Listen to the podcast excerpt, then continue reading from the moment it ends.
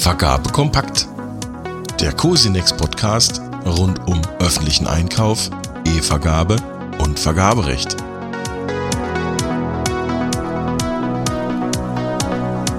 Herzlich willkommen zur September-Ausgabe von Vergabe Kompakt, der monatlichen Kurzzusammenfassung der Beiträge aus dem Cosinex-Blog. Wie immer gibt es alle Meldungen aus Vergabe Kompakt zum Nachlesen auf blog.cosinex.de.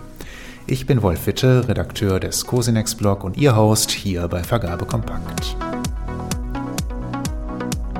Angebotsabgabe bei der Vergabe von Bauaufträgen findet sich nicht selten im Leistungsverzeichnis die Nennung eines Leitfabrikats mit dem Zusatz oder gleichwertig. In aller Regel weiß der Bieter damit umzugehen. Er bietet das Leitfabrikat an oder ein gleichwertiges Fabrikat. Wie ist aber zu verfahren, wenn der Bieter seinerseits im Angebot wenig konkret wird und ein Leitfabrikat oder gleichwertig anbietet? Norbert Dippel hat hierzu einen Beschluss der zweiten Vergabekammer des Bundes untersucht. Beschaffung von Innovation. Die Europäische Kommission hat im Juli eine Datenanalyse zum Einsatz der Innovationspartnerschaft für die Jahre 2016 bis 2022 veröffentlicht. Grundlage der Analyse waren Daten aus Tenders Electronic Daily, kurz TED. Demnach wurden in dem genannten Zeitraum in der EU zuzüglich Norwegen, Island und Liechtenstein 173 Aufträge durch Innovationspartnerschaften vergeben. Sie hatten ein Gesamtvolumen von rund 8 Milliarden Euro. Neben Finnland mit 25 Aufträgen zählen Frankreich und Deutschland mit jeweils 22 Aufträgen zu den Ländern, welche das Instrument am häufigsten eingesetzt haben. Damit hätten deutsche öffentliche Auftraggeber pro Berichtsjahr im Schnitt nur wenig mehr als drei Innovationspartnerschaften zum Vertragsabschluss geführt. Vergabe von Bauleistungen.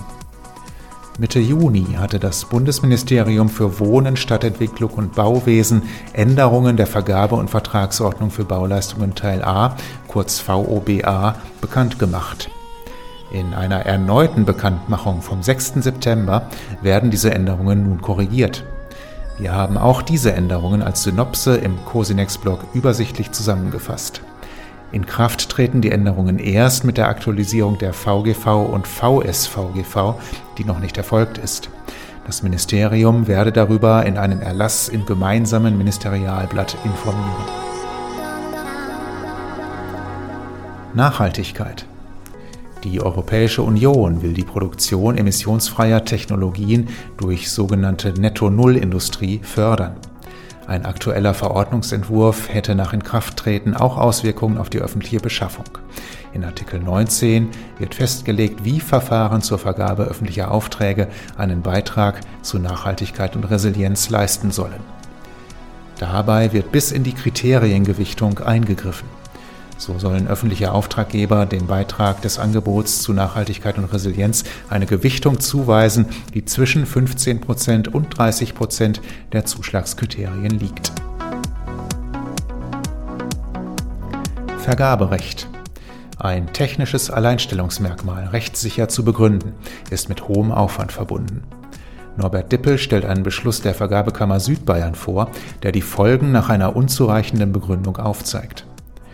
Würde man die Zeit, die in die Begründung eines wackeligen Alleinstellungsmerkmals gesteckt wurde, in die Durchführung eines wettbewerblichen Vergabeverfahrens investieren, so Dippel, dann wäre man schneller und rechtssicherer zum Ziel gekommen. Verwaltungsdigitalisierung. Von der Öffentlichkeit wenig beachtet, hat der Bundesrat eine Empfehlung zum Einsatz von KI in der Verwaltung abgelehnt. Im Rahmen der Befassung der Länderkammer mit dem OZG-Änderungsgesetz fand eine Ausschlussempfehlung zur Schaffung von Rechtsgrundlagen für die algorithmenbasierte Entscheidungsfindung keine Mehrheit. Ein verheerendes Signal an alle Verwaltungsdigitalisierer angesichts der gesamtgesellschaftlichen Herausforderungen, der wirtschaftlichen Entwicklung und der beginnenden KI-Revolution, so Carsten Klippstein. Zu befürchten sei eine Wiederaufführung des Scheiterns europäischer Digitalpolitik, wie sie bereits bei der europäischen Suchmaschine oder der europäischen Cloud zu erleben war. E-Forms Mit der Einführung der E-Forms wird sich die Anzahl der in den Bekanntmachungen anzugebenden Informationen erhöhen. Was in vielen Fällen einfach bleiben wird, führt in einigen Fällen zu neuen Anforderungen an Auftraggeber und Bieter. Ein solcher Fall betrifft die Abfrage der Nationalität des wirtschaftlichen Eigentümers des Unternehmens, das den Zuschlag erhalten hat. Während diese Angabe nach Maßgabe der EU-Verordnung optional erfolgen soll, wird sie mit dem deutschen Tailoring zur Pflichtangabe, mit Ausnahme börsennotierter Unternehmen. Wer wirtschaftlicher Eigentümer im Sinne dieser Vorschrift ist, regelt die EU-Geldwäsche-Richtlinie bzw. in Deutschland das Geldwäschegesetz. Demnach sind die Eigentümer und ihre Nationalitäten im Transparenzregister zu erfassen.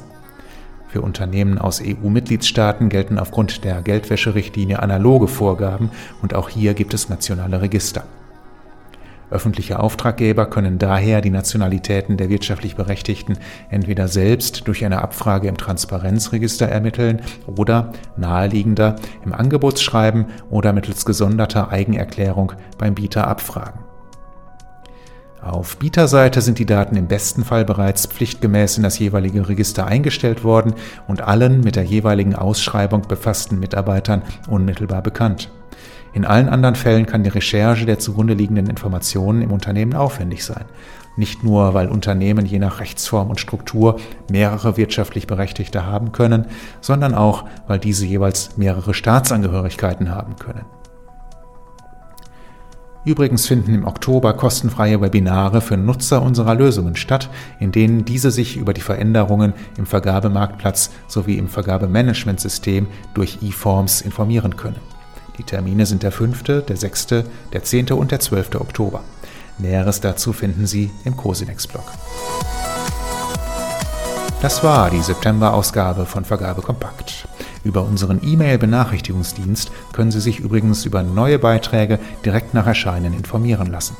Anmelden können Sie sich über blog.cosinex.de slash Benachrichtigungsdienst.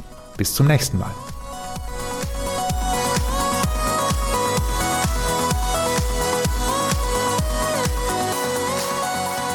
Das war Vergabe kompakt. Der Cosinex Podcast rund um öffentlichen Einkauf E-Vergabe und Vergaberecht. Mehr zu den Nachrichten aus dieser Ausgabe und viele neue Beiträge finden Sie unter blog.cosinex.de.